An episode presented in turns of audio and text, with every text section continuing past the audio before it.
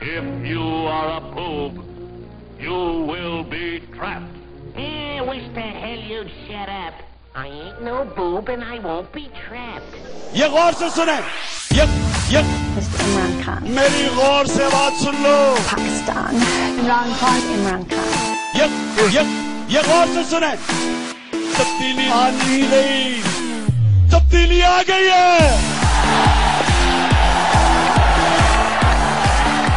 בוקר טוב, צהריים טובים, אחר צהריים טובים, ערב טוב, לילה טוב ולפנות בוקר נהדר לכם.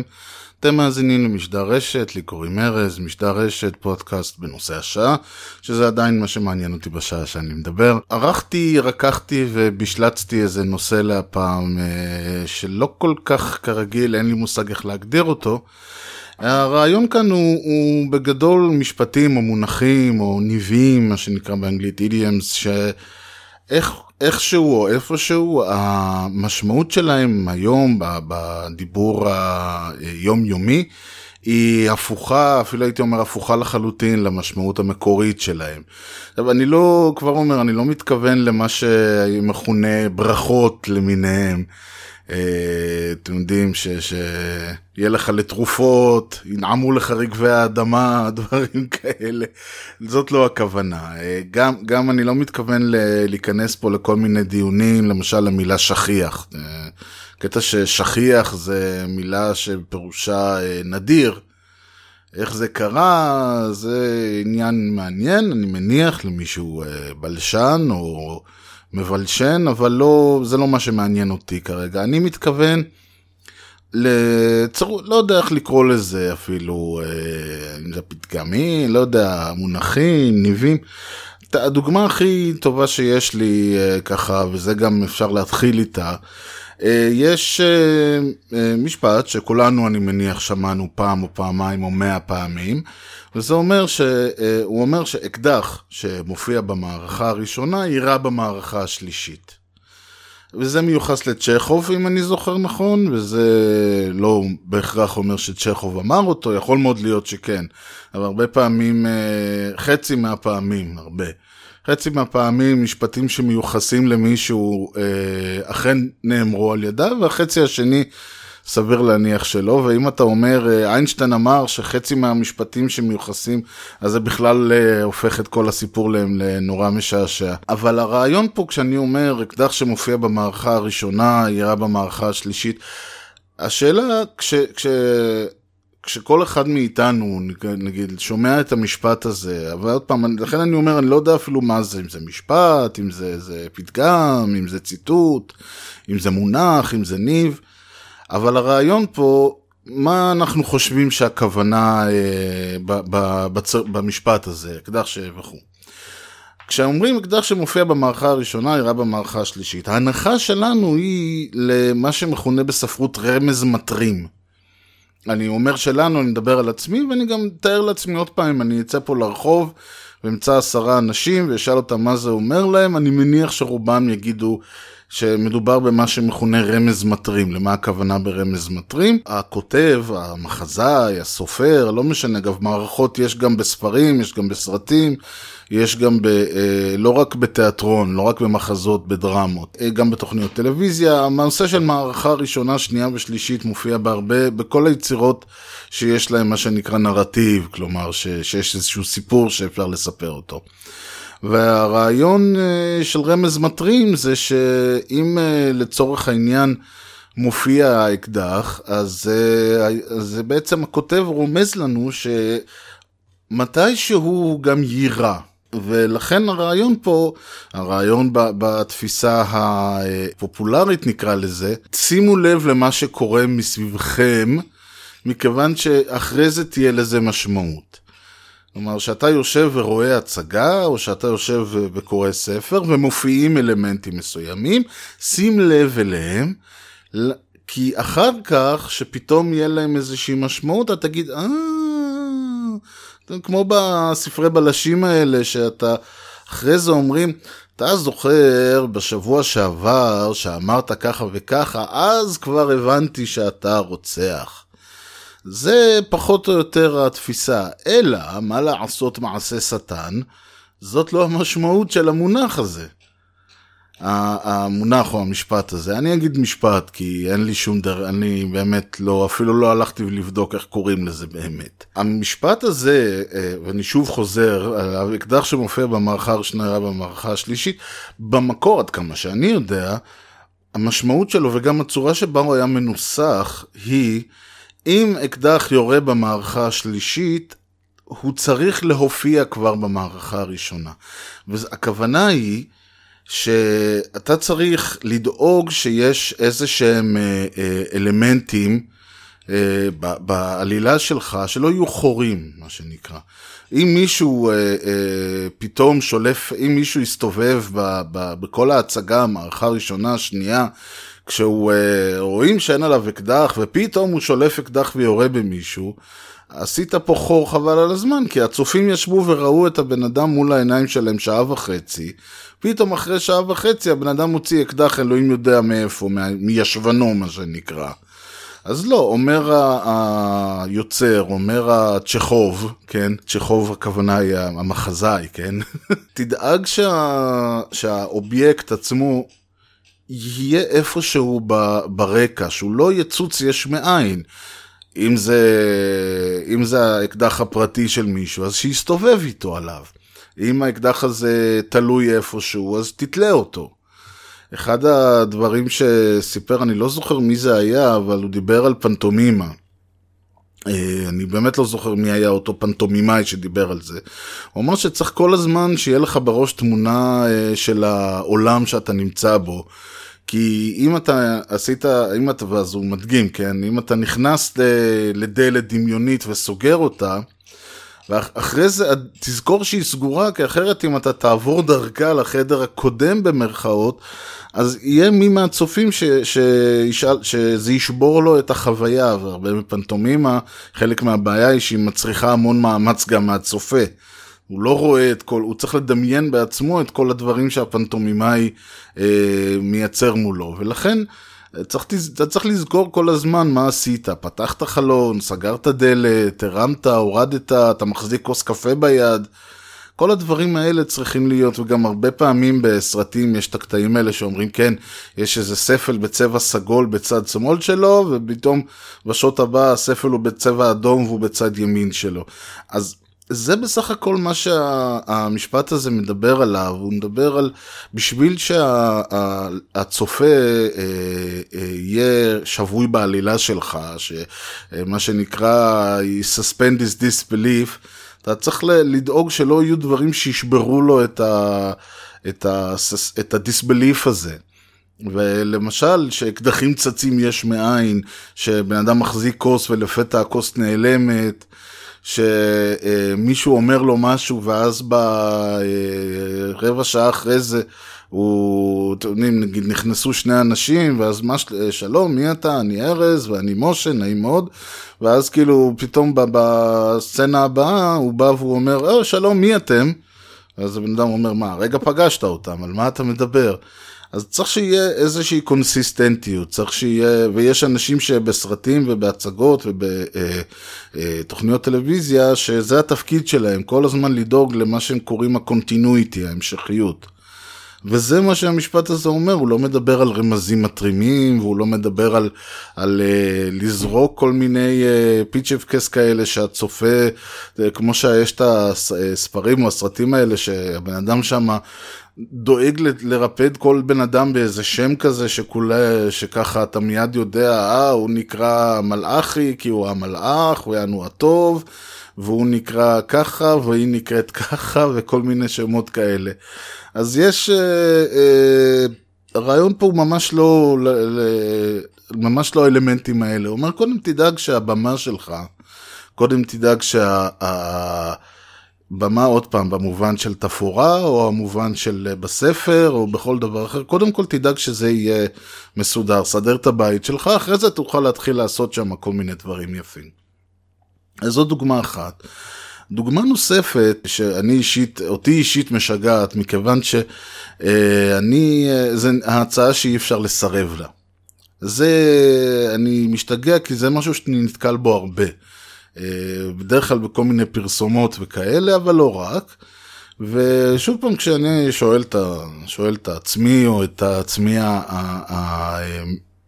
העצמי הווירטואלי, כן, מה הכוונה? אז עצמי עונה לי הצעה מפתה. אני אומר לה, יש לנו הצעה שאי אפשר לסרב לה, רק היום כל החנות ב-חמישים אחוז הנחה. הצעה מאוד מפתה, אי אפשר לסרב לה. אבל מה לעשות, ואני אומר את זה בגלל שהספר והסרט, ואני אומר אותה, הספר, אני קראתי את הספר הסנדק עוד בילדותי, וראיתי את הסרט אי אלו פעמים, וזה מדובר ביצירה שאני מאוד אוהב, הסנדק אחד אגב. קראתי את הספר וקראתי את הסרט הסנדק אחד הרבה פעמים, שתיים דווקא פחות, לא יודע, פחות אהבתי, הראשון מאוד אהבתי, ו... ואת הספר כאמור, גם את הספר עצמו קראתי מספר פעמים, ודי ברור שמה שאומרים הצעה שאי אפשר לסרב לה, לא מתכוונים להצעה מפתה. כי הכוונה כאן היא לא להגיד למישהו, כחלק מהעניין גם, שלא מדובר פה באיזשהו סוכן מחירות. כל הרעיון של הדמות, כל הרעיון של האדם הזה, זה שהוא אה, חלק מהקהילה, כידוע, יש לו כמובן עסקים מפוקפקים כאלה ואחרים, בכל מיני סוגים, יש גם איזה ויכוח על מה בדיוק טיב העסקים האלה, ומה שהוא בדרך, בדרך כלל עושה זה לדאוג שאנשים יהיו חייבים לו, מה שנקרא. זה מתחיל בזה שבא אליו מישהו ואומר לו, אני צריך שתעזור לי, הבת שלי ככה וככה, ואז הוא אומר לו, אוקיי, אבל אתה יודע, יום אחד אני אצטרך ממך משהו. ואל תסרב לי. אז אין פה עניין של, הוא לא בא והוא אומר, בוא יש לי דיל בשבילך, אני אעשה את זה, ותמורה, אני אתן לך ככה וככה, ואתה תיתן לי ככה. אין פה שום דבר שקשור לזה. ההצעה פה, זאת לא ההצעה המפתה. ומה קורה כשהוא צריך משהו ממישהו, והמישהו הזה לא יכול, לא חייב לו כלום. אז בשלב הזה אתה אומר, אוקיי, אז פה מגיעה ההצעה כביכול שאי אפשר לסרב לה. כשאתה קורא או רואה את הסרט, די ברור שפה, שהוא לא בא ואומר להם, תקשיבו, יש לי בשבילכם הצעה, ופה ושם, אלא הוא אומר להם, תעשו את זה. אני צריך שתעשה את זה. ואז הוא אומר לו, אני לא מסכים. שלב הבא שקורה, הוא מוצא ראש של סוס במיטה. וזה לא סתם ראש של סוס, זה סוס מאוד uh, ספציפי, הוא כנראה סוס גם מאוד יקר אם אני זוכר נכון. הוא מבין שאוקיי, הרעיון פה לא שלא uh, תרצה לסרב לה, הרעיון פה שאתה לא יכול לסרב לה. אין, אין, התשובה לא, לא קיימת בלקסיקון של הסנדק לצורך העניין. והכוונה כאן היא, בסך, היא בסופו של דבר אולטימטום. זה איום, תעשה את זה or else, וה-else הוא לא נתון לוויכוח פה, אין אופציה, אין לך דרך להתחמק, או, או לקנות את דרכך, זה, זה דרישה ותעשה אותה, או ש... והשהוא הוא בדרך כלל מחריד מאוד, השהוא... אתה ומשפחתך וביתך ו- וכל מה שיש לך, אנחנו ניכנס בכם כשאנחנו נסיים, יהיה אדמה חרוכה אחרינו.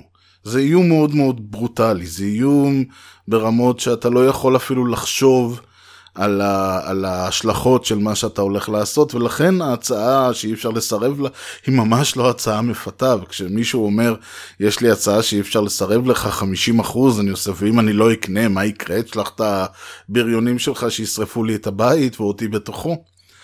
זה, לכן אני אומר שזה משגע אותי, כי המשמעות של ההצעה שאי אפשר לסרב לה הוא כל כך אכזרי במשמעות המקורית, שהשימוש של זה אה, הוא, הוא אירוני, אני לא יודע, אבל בהחלט אה, יוצר אצלי איזשהו דיסוננס שקשה לי מאוד אה, ליישב.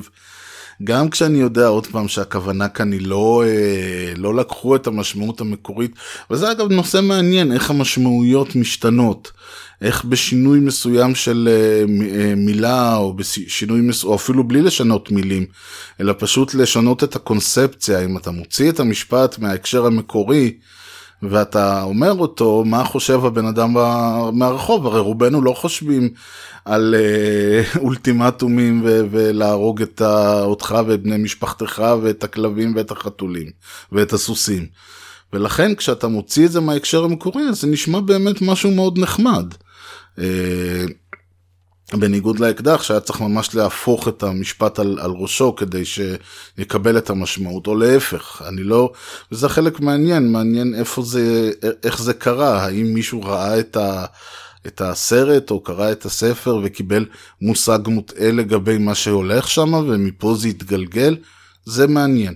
עוד דבר שהוא, אה, אה, עוד נושא, עוד משפט מעניין, זה מאה ימים של חסד. זה מין צירוף מילים שכזה, מאה ימים של חסד. למה הכוונה? מדברים, למשל, נבחר עכשיו אה, טראמפ, עכשיו, נבחר כבר לפני שנה, אה, לנשיאות ארצות הברית, ואז דיברו על זה ש, שהעיתונאים אפילו לא ייתנו לו מאה ימים של חסד. נבחר ראש ממשלה חדש, מדברים על זה שקודם, שהוא עדיין בתקופת מאה הימים שלו. וההנחה כאילו היא שלפני שיורדים על הבן אדם, צריך לתת לו מאה ימים של חסד.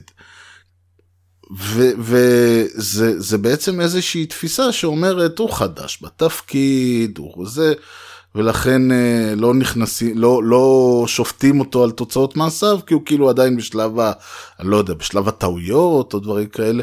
עכשיו, המשמעות של מאה ימים של חסד, ממה שאני יודע, וזה גם יכול להיות עוד פעם שאני, המשמעות שאני מכירה לא נכונה, ואולי היא באה בדיעבד, או שמישהו נתן אותה למשפט, נתן אותה למשפט בדיעבד, כדי להסביר אולי למה צריך, אבל המשמעות שאני מכיר היא בכלל לא קשורה לזה שהבן אדם חדש בתפקיד או חדש בעניינים, אלא לזה שבמהלך המאה ימים הראשונים, פחות או יותר, כן? מאה ימים זה בערך שלושה וחצי חודשים, שלושה חודשים וקצת, בערך שלושה וחצי חודשים. הרעיון הוא שבינתיים כל מה שקורה, זה עדיין ספיחים של השלטון הקודם. כי אם מישהו עשה תקציב לשנת אלפיים שבע עשרה, ואני נכנסתי לאיזשהו תפקיד באוגוסט אלפיים שבע עשרה, יש זמן עד שהתקציב הזה הוא עדיין תקציב של קודמי. כל החלטות המשרדים, כל הדברים שנעשו, שנת הלימודים שעדיין, ב, או החופש או דברים כאלה, תקציבי הביטחון, דברים מסוימים שקורים, מבצעים, כל זה זה דברים שעשו קודמיי. ולכן אני, ארז, לא, או, או אותו אדם שנכנס ראשון לה, לתפקיד, עדיין במרכאות, מה, ש, מה שקורה זה דברים שהוריש לי קודמי בתפקיד. ולכן אין מה לבוא ולהגיד, ה, ה, אני יודע, תקציב החינוך לשנת אלפיים שבע עשרה, הוא, על פי זה, זה, זה אומר שאתה לא בסדר. אני אומר, זה לא תקציב שאני העברתי. זה משהו שהעביר קודמי. צריך לתת לבן אדם, לא, לבן אדם, לתפ... לממשלה, לממלא התפקיד, כביכול את אותם מאה ימים שבינתיים הוא יוכל להעביר את ההחלטות שלו. הוא יוכל להעביר את הדברים שלו ולהכניס שם את האנשים שיחליפו את האנשים הקודמים. וכל זה כדי שבעצם הוא יישפט על מעשיו שלו. הוא לא יישפט על מעשיו של קודמו, מה שנקרא בתפקיד. ואלה באמת דברים שדוגמאות שאני בהחלט אה, אה, מעניינות, עוד פעם, לא כי יש איזשהו, אה, אה, יש איזושהי אמת גדולה מאחוריהם, או, אני בטוח שמישהו שזה אה, המקצוע שלו, שוב, לשון, או, או סוציולוגיה, או אנתרופולוגיה לשונית, או משהו כזה, זה מאוד מעניין אותו. אה, אני חושב שזה מעניין, כי, ו- ואולי אני אכנס לזה יותר מאוחר, יש כמו, וזה משהו שאני טוען עוד מתחילת המשדר, למילים יש הרבה מאוד משמעות, ואחד הדברים שאני טוען כל הזמן, זה שמי שקובע את, את, את הדיון, מי שקובע את הכותרת הדיון לצורך העניין, בהרבה מובנים בעצם קובע את התנהלות הדיון. ונתתי בזמנו את הדוגמה של הברקסיט, שבעצם השאלה הייתה בפועל, האם, להישאר, האם אתה מעוניין להישאר חלק מהאיחוד האירופי, ויש לזה סיבות, כמובן למה, אתה, למה אנשים רוצים, אלא שאיכשהו בצורה שהיסטוריונים בטח יוכלו להסביר אותה יותר טוב ממני, קרה מעשה סתם שוב, והתהפכה על ראשה התפיסה הזאת, והפכה להיות האם אתה רוצה לעזוב את האיחוד האירופי, כן או לא, וזה כמובן משנה את כל הדברים. עכשיו אני רוצה לעזוב, תשכנע אותי להישאר, הרבה יותר קשה פתאום התגלה לאותם אה, אה, חברי פרלמנט בריטי, ולממשלה הבריטית התגלה שהרבה יותר קשה לשכנע את האנשים להישאר מאשר, לשאול, מאשר לשכנע אותם לעזוב. כי, ו, וזה חלק, וזה פועל יוצא של השינוי הזה בתפיסה הבריטית לצורך העניין, וגם העולמית. תשאלו שוב אותו אדם ברחוב על מה היה אותו משאל עם. הוא יגיד לכם אם, אם אנשים רוצים לעזוב את האיחוד האירופי, כן או לא. מסתבר שלא, מסתבר שהשאלה הייתה אם אתה מעוניין להישאר. ובאמת, זה, זה, זה באותו רגע שהדיון מתהפך על ראשו, אז כמו שאמרתי, בעצם אפילו מי שהגה את הדיון, אפילו מי שיזם את הרעיון, בעצם פתאום מוצא את עצמו בקרב מגננה, בקרב מאסף. עכשיו, הוא צריך פתאום להסביר למה הסטטוס קוו הוא דבר בסדר. הרי כולנו יודעים ש, שבגדול מי שרוצה את השינוי צריך להסביר למה השינוי הוא דבר טוב. אלא שאם אני מצליח לדאוג שה, שהשאלה פה האם למה הסטטוס קוו הוא דבר טוב, כבר רשמתי לעצמי ניצחון. מה עוד ש... ש בבחירות עם טראמפ, ברגע שהבחירות לא הפכו, לי, הפכו להיות טראמפ כן או לא, אז השאלה, ומה לעשות, גם מי שעמדה מולו לא הייתה כזאת מתמודדת אטרקטיבית, זה העלה אותו מרמה שמתמודד אזוטרי למתמודד אה, אה, שמתמודד שיש לו אה, סיכוי פרקטי לקחת את הנשיאות, וזה גם מה שקרה בסופו של דבר, בגלל עוד הרבה דברים. אבל הרעיון כאן, הוא, וזה גם היה למשל הדיון, שחלק מהדברים שהוא עשה, למשל הדיון היה, איך, מה הדרך הכי טובה להת, להתמודד עם נושא המאגרים, איך לדאוג שהם ישתלבו בחברה בצורה טובה יותר. הוא הכניס בכלל, אז הוא אמר, לא, לא, השאלה היא האם, איך לגרש אותם ואיך למנוע מהם לא להיכנס. ובעצם שינה את, עוד פעם את uh, הסקופ או את התפיסה של הדיון. ואלה דברים שאנחנו רואים הרבה פעמים, ואני, גם, ואני חושב שבמובן הזה, שיש לנו איזה שהן תפיסות עולם אה, שמוליכות אותנו, ואני לא טוען שקדח שמופיע וכו זו תפיסת עולם שמוליכה אותנו, אבל למשל ההצעה שאי אפשר לסרב לה, ברגע שאתה מוציא אותה מהסביבה או מהקונטקסט, היא מאבדת את המשמעות המחרידה המקורית ומקבלת משמעות אחרת. ונגיד, המאה ימים של חסד, ברגע שאני אומר, לא, לא מדובר ב... בזה שמגיע לו מאה ימים כי הוא חדש, וזה גם אירוני שלמשל דברו על זה שנתניהו כל פעם שהוא נבחר, אז אמרו צריך לתת לו עכשיו מאה ימים של חסד. למה? הוא בעצם כבר ראש ממשלה הרבה מאוד שנים, אני לא חושב שהוא זכאי מאף אחת מהווריאציות, אבל עצם הרעיון שצריך אוטומטית לתת למישהו מאה ימים של חסד, בעוד שאני אומר שבסך מה שהמאה ימים האלה נועדו זה, לא לשפוט אותו על הדברים שעשה קודמו, אם הקודמו הוא בנימין נתניהו. למה אני צריך לתת לנתניהו מאה ימים של חסד, שיסתיימו כל הטעויות של נתניהו קודמו? אז אלה הדברים, אבל בא מישהו ואומר, לא, ברגע שנכנס מישהו, אוטומטית אנחנו לא שופטים אותו על מה שהוא עשה. זה קונספט.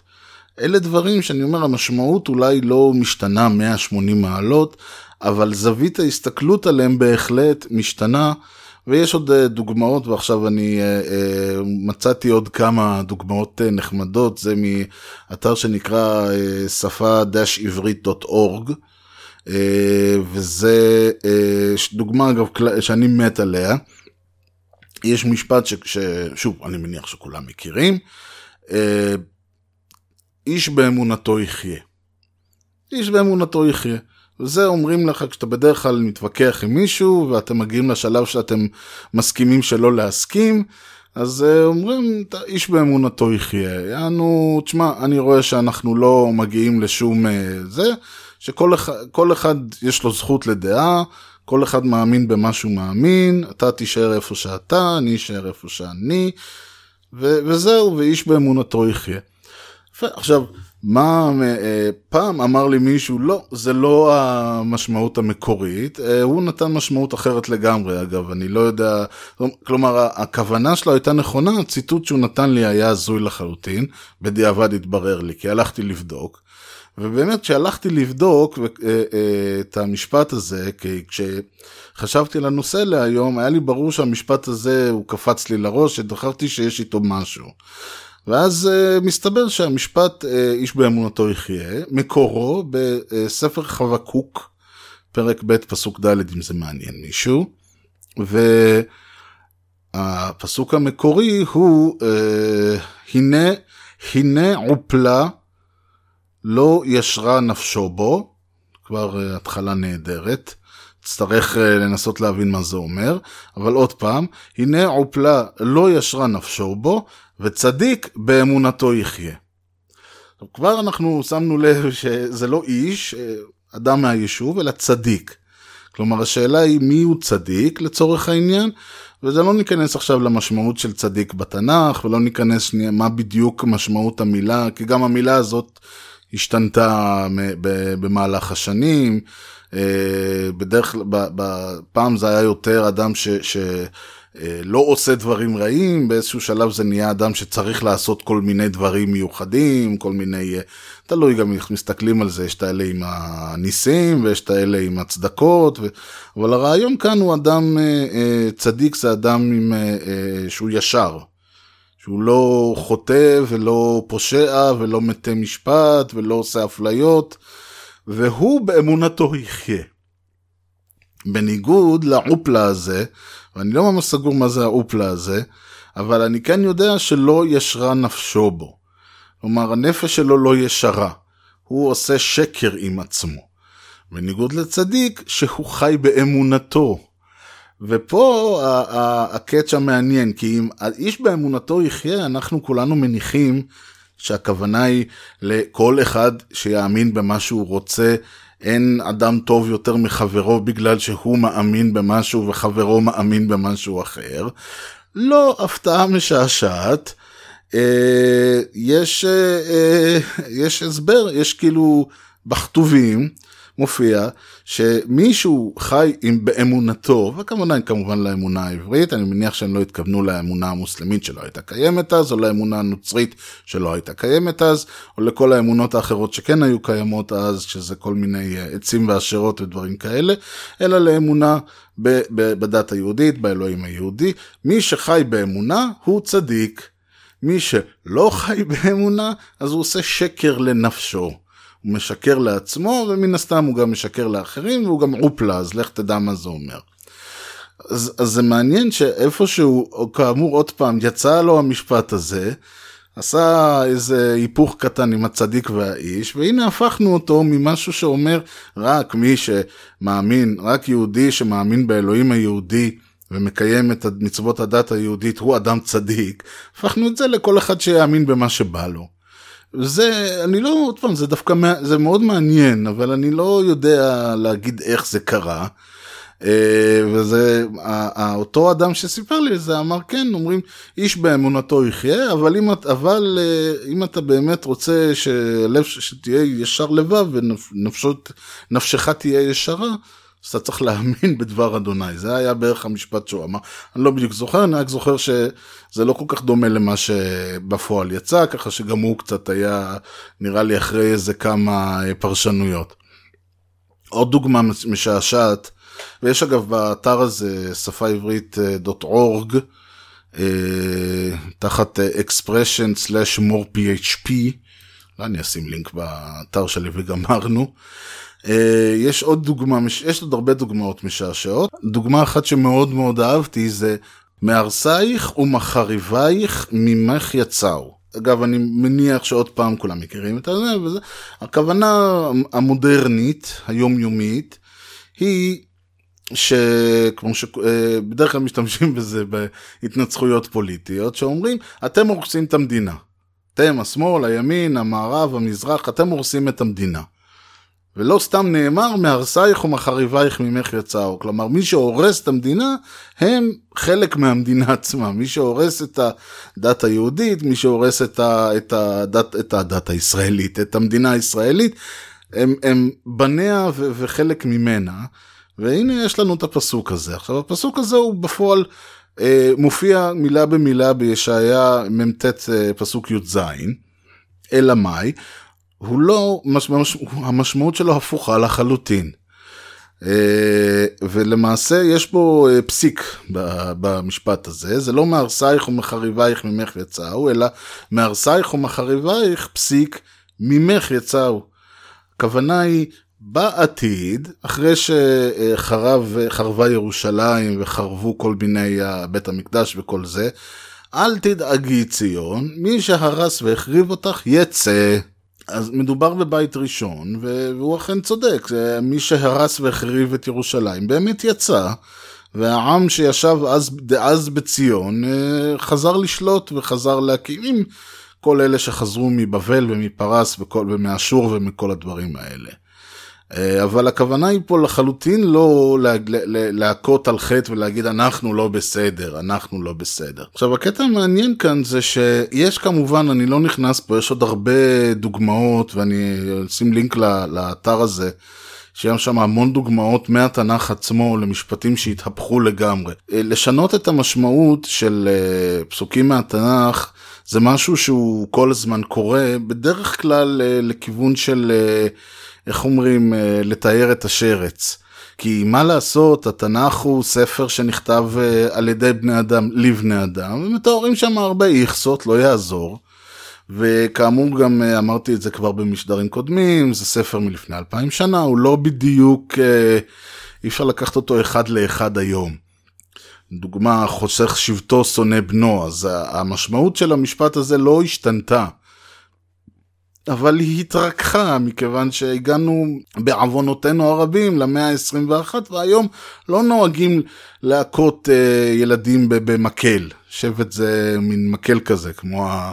שהיו מצליפים בילדים. אז כיוון, היום לא מרביצים לילדים במקל, אבל אה, אז אמרו לו, לא, שבט לשונו הכוונה, מי שלא גוער בילד. וזה אגב בסדר, וזה אגב פירוש יפה מאוד, גם מבחינת שיש באמת... את המשפט הזה שבט לשונו, וגם כי נכון, אם אתה לא מציב בסופו של דבר לילד שלך גבולות, אז כאילו אתה שונא אותו, ובאמת, כי אתה גורם לו עוול, או אתה גורם לו נזק. ונכון שזאת לא משמעות המילולית של מה ש...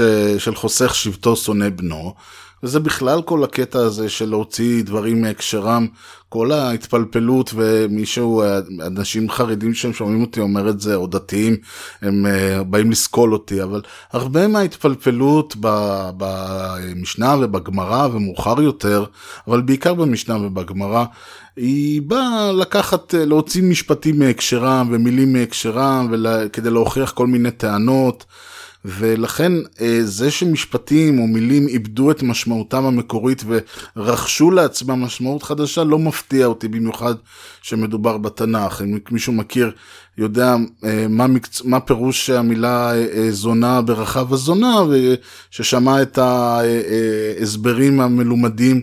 ואגב יש דוגמה, אם כבר אנחנו, יש דוגמה מדהימה, שיש סיפור, וזה אגב סיפור שהוא מאוד מאוד טיפיקלי, לא יודע, טייפיקל לתנ"ך במיוחד לתורה, שזה מספר שבפרשית למד כף בית כתוב וילך ראובן וישכב את בלהה פילגש אביו וישמע ישראל, שמע ישראל אבא שלו, לא איזה.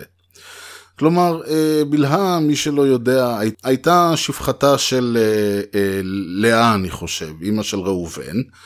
לאה נתנה אותה לישראל, ליעקב, כדי שיביא ממנה ילדים, שמפה אגב בדיוק הרעיון הזה של הסיפורה של צ'ילה, מי שקרא הוראה, כן. אז מפה הרעיון של, שהאישה נותנת את שפחתה לבעל, וממנו הוא מקיים, מקיים את זה, רק כאילו הילדים נולדים, אבל הם כביכול שלה. לא משנה שהילדים של בילה וזלפה, השבטים האלה נתפסים כשבטים נחותים יותר אם מסתכלים על הברכות, תכף נגיע לברכה שראובן קיבל. ואחרי שלאה נפטרה, ראובן שהיה כבר, ובכלל יש לו שם, הוא לא היה, היה בן אדם מאוד uh, מעניין, ואז uh, הוא הלך ושכב עם הפילגש, כי למה לא, זה, היא, היא שפחה, היא לא, uh, זה מותר. כלומר, וזה, זה סיפור שהוא, יש לו, אני אומר, יש לו קודם כל משמעות מבחינה הזאת שכאמור, כל אחד מהשבטים האלה מייצג, כל אחד מהבנים האלה של יעקב מייצג את שבטי ישראל, וזה בדיוק הסיפור, למה זה יהיה עבד לאחיו, וזה יהיה ככה, וזה יהיה ככה. כלומר, כי, כי חלק מהעניין גם הרבה מהדברים האלה נכתבו בראייה רטרוספקטיבית, כדי להסביר מה קרה ששבט זבולון נבלה בתוך שבט יהודה, ולמה השבט שבטים האלה ככה, ואיך שבט אפרים שהיה כאילו בכלל השבט, השבט משני נהיה בעצם השבט הראשי, ויחד עם ולמה יהודה ולא ראובן. אז הרבה מהסיפורים האלה נועדים להסביר איך זה קרה. ובאמת כשיעקב מברך את בניו, הוא בא לראובן והוא אומר לו, פחז כמים על תותר, כי עלית על משכבי אביך, אז חיללת יצואי עלה.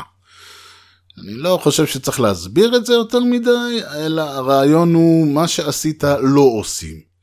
אתה לא שוכב עם אשתו של אביך, יעקב רואה את זה מאוד מאוד שלילי. כמובן שחזלנו שבקטע הזה קצת נבהלו, ויש כל, גם מעניין, יש כל מיני הסברים ש... בתלמוד הבבלי כל האומר ראובן חטא אלא טועה, ולא מתרגמים ולא קוראים ולא עושים ככה ולא עושים ככה.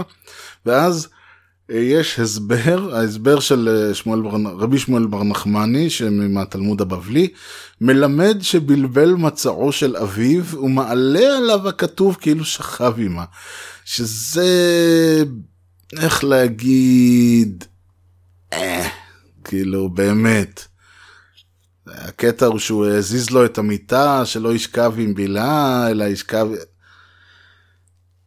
איך אני אגיד את זה, בואו בוא נאמר ככה, יש, יש תירוצים יותר טובים, אבל אז אני אומר עוד פעם, אז יש מסורת רבת שנים של לקחת משפטים, להוציא אותם מהקשרם, ולתת להם משמעות אחרת, אבל אני חושב שאני קצת סוטה מהנושא, פשוט היה פה את העניין הזה ונזכרתי בו. למה עוד פעם חשובים הדברים האלה? אני אתן כמה דוגמאות של נושאים, שאני חושב שלמשל דווקא למשמעות של המילה, יש עניין לא רק בקטע של קביעת הדיון, לא רק בקטע של איך מסתכלים על דברים או מה הקונטקסט. למשל עכשיו שמעתי שבעוד איזה מדינה העבירו את חוק הבורקה או בורקה או איך שקוראים לזה, אוהל השחור הזה שנשים מוסלמיות מחויבות ללבוש, לא כל הנשים המוסלמיות, אבל נשים מוסלמיות מסוימות מחויבות ללבוש את ה, את ה, סלחו לי, את הזוועה הזאת. והתגובה לזה דווקא מאוד פעם, תחזור למשדר הקודם, דווקא התגובה מהצד ה, מה שנקרא הליברלי של המפה, היא, היא זעזוע מוחלט. אני אומר, למה זעזוע מוחלט? זה חוק שהוא כאילו אנטי דתי, אתה פוגע בחופש הפולחן של אנשים. עכשיו אני אומר, זה, זה, אני מסתכל ואני אומר, רגע, ואם מחר הם יבואו ויגידו שנשים צריכות להיקשר לקרקרה ולהצליף בהם, ככה כתוב בקוראן או באיזשהו ספר, גם לזה, גם בזה תתמכו. הרי חוק הבורקה ובכלל, כל החוקים האלה, וגם בישראל, בישראל בכלל יש לנו בעיה עם העניין הזה, כי בישראל יש אפליית נשים על בסיס יומיומי. כל יהודי דתי הוא, הוא, הוא מפלה נשים גם אם הוא לא רוצה. גם אם הוא נורא נורא פמיניסטי, אבל להתפלל כמו גברים הוא לא אסור להם, להתפלל עם הגברים הרי אסור להם, אני לא מדבר על יהודי דתי בכל העולם, אני מדבר בארץ, ביהדות האורתודוקסית, אז להתפלל עם הגברים אסור להם, כיסוי ראש הם חייבות לשים, נשים נשואות, להתלבש בכל מיני צניעות וכיוצא בזה הם חייבות, ו- ולא משנה מה הם רוצות ומה הם זה. אז נכון שהנשים האלה, אם תשאלו אותם, ובדרך כלל כשאתה מגיע לשלב שאתה שואל אותם, אז היא כבר, היא אומרת שזה משחרר אותה, והיא מרגישה בטוחה יותר, וזה נותן לה כוח, וזה נותן לה זה, וזה גם, אם נחזור לסיפורה של שפחה, אז יש שם בהחלט את העניין הזה שמדברים, שפעם היו נשים, היו זה, פרוצות, והתלבשו ככה, ואיפור, וכל גבר העביר אותה מיד ליד, וכל זה, בסדר, אני לא, זה, זה קצת על הבסיס הזה, שאם את מתלבשת אה, אה, חשוף, אז את מזמינה אונס, אבל אני לא, ואני בהחלט לא רואה את זה ככה, להפך, ואני גם אגיד יותר מזה, מי שאומרת, שאני לא בא ל, ל, להתווכח, אבל לדעתי מי שאומרת את זה, זו תוצאה שמה לעשות, חמש עשרה, שמונה עשרה, עשרים, שלושים שנה שטפו לו את המוח שזה משהו טוב. אז זה משהו טוב. אם מישהי בוחרת להתלבש ככה, מישהי שחוזרת בתשובה ומחליטה להתלבש ככה, שתהיה בריאה, אני לא יודע למה זה, למה זה נועד. אבל השאלה פה, האם חוק הבורקה הוא חוק פרו-נשי או אנטי-דתי? האם אני אומר, אני לא מוכן שבארץ שלי, שאני נלחמתי על קיומה, ואני משלם במיסים וכל זה, יבוא מישהו ו- וישים אוהל שחור על אישה, רק בגלל שהיא אישה. אני לא מוכן. אני, זה, זה, זה זוועה בעיניי. וזה גם, וזה נראה גם זוות. מישהו יוצא לו לראות, הגבר הולך במכנסיים קצרות ובגופיה, והאישה באמצע, באמצע החום צריכה להתלבש כאילו היא... ועוד עם העיניים או בלי העיניים. זה מחריד. מצד שני, אתה יכול לבוא ולהגיד, תשמע, זה האמונה שלהם, ואני לא אתערב באמונה הזאת. וזה עוד פעם, זה כמובן, יש את הטיעון הזה, האם זה טרוריסט או לוחם חופש. ויש לזה, אפשר לקחת את זה עוד קדימה, האם המושג של אפליה מתקנת, האם הוא פרו-נשי, או שהוא מנציח את השוויון. ברגע שאני אומר שאני צריך לעשות אפליה מתקנת, אז אני בעצם אומר, כל עוד יש אפליה מתקנת, אומר שיש אפליה אה, מנוגדת. ואז בעצם, נשים אף פעם לא יוצאות מהגטו, הן תמיד או... אה, אה, הם בעצם, אתה לא יכול לאפשר להם להגיע למצב שווה, כי אתה כל הזמן מקיים מצב של אי שוויון, בזה שאתה מכריח אי שוויון הפוך. שוב, אפשר להסתכל על זה מאלף ואחד אה, אה, כיוונים אחרים. הרעיון הוא בסופו של דבר שלכל, כאמור, לכל משפט יש משמעות שהיא בהרבה מקרים נובעת מהקונטקסט. והקונטקסט, מה לעשות, הוא, הוא דבר שיכול, הוא נקבע על ידי, בדרך כלל, הוא נקבע כמובן באופן אה, אה, אורגני לחלוטין, ואף אחד לא ישב באלפיים השנים האחרונות, והחליט לקחת את הצדיק באמונתו יחיה, זה משהו שקרה, דברים, הרבה, הרבה דברים אה, קורים יש מאין, ואף אחד לא יודע בדיוק למה זה התחיל, ואלה שטוענים שהם יודעים, אז בדרך כלל מוצאים דוגמאות קודמות יותר, הדברים האלה הם אף פעם אפשר לבוא ולהגיד, זה הבן אדם ש- שאחראי, הוא האשם, תתלו אותו, כי יש הרבה דברים שזה, אבל זה בדרך כלל פונקציה של חברה מסוימת, וזה בדרך כלל פונקציה של הסתכלות מסוימת על דברים, ואני בהחלט מאמין ש... לא, אם אני משתמש שככל שאני יודע יותר טוב מה, מה המשמעות והמשמעות המקורית של משפטים שנאמרים, אז אני יכול לשלוט בהם יותר טוב, ואני יכול להשתמש בהם בצורה שתשרת את האג'נדה שלי, או תמנע ממני לנהות אחרי אג'נדה אחרת, כי אה, אה, יש לי יותר ידע, וידע מה לעשות זה כוח. ובהחלט אני חושב ש... אמנם זה נשמע, אמנם זה משפטים שנשמעים כזה, נשמע ככה, פרפראות, די, הצעה שאי אפשר לסרב לה, אבל כן, יש, גם לדברים האלה יש משמעות, אולי לא כזאת חשובה, ולפעמים אולי כן, אף פעם אי אפשר לדעת, באמת מי שזה מעניין אותו יותר, אז מוזמן לחזור למשדרים ישנים יותר, ששם הנושא קצת, אני נכנס אליו קצת יותר, דוגמאות יותר מפורטות, הסברים אולי קצת יותר מעניינים, אבל פה ככה חשבתי לקחת נושא די נחמד. בכל מקרה, אם למישהו יש עוד משפטים שהוא מכיר, או התנגדות, או שהוא בכלל לא יודע על מה אני מדבר, נשמח אם תשלחו לי מייל, המייל שלי הוא ארז, E-R-E-Z, שטרודל משדר רשת נקודה co.il, משדר רשת כותבים כמו ששומעים, משדר רשת co.il, אפילו ואפילו הוא גם כתובת האתר, ואפשר למצוא שם את כל המשדרים הקודמים, עשיתי קצת שינויים, אז אפילו הוא עכשיו קצת יותר נחמד למנווט, אז בהחלט מומלץ, טוב שאני ממליץ על האתר שלי, אלא על מה אני אמליץ, אבל בהחלט אני משתדל לעשות מדי פעם שינויים כדי להפוך את החוויה לנחמדה יותר. אם כאמור נכנסתם לאתר, תוכלו גם להוריד משדרים קודמים ולהירשם ל-אר אס אס, אם מישהו עוד יודע איך עושים את זה, כדי להוריד את המשדרים העתידיים לבוא, או שסתם אפשר להיכנס אחת לשבוע ולראות אם השתנה משהו. ואם זה מעניין מישהו, כל הפרטים כמובן מופיעים באתר, ואם זה מעניין מישהו אז יש גם טוויטר, ארז ומשדר רשת, עדיף ארז כי משדר רשת עדיין לא כל כך בשימוש. בכל מקרה אני מקווה שנהנתם, אם כן ואם לא, ספרו לחבריכם ושלחו לי מייל שגם אני ידע, ושיהיה לכם באמת המשך יום נהדר, ולהתראות.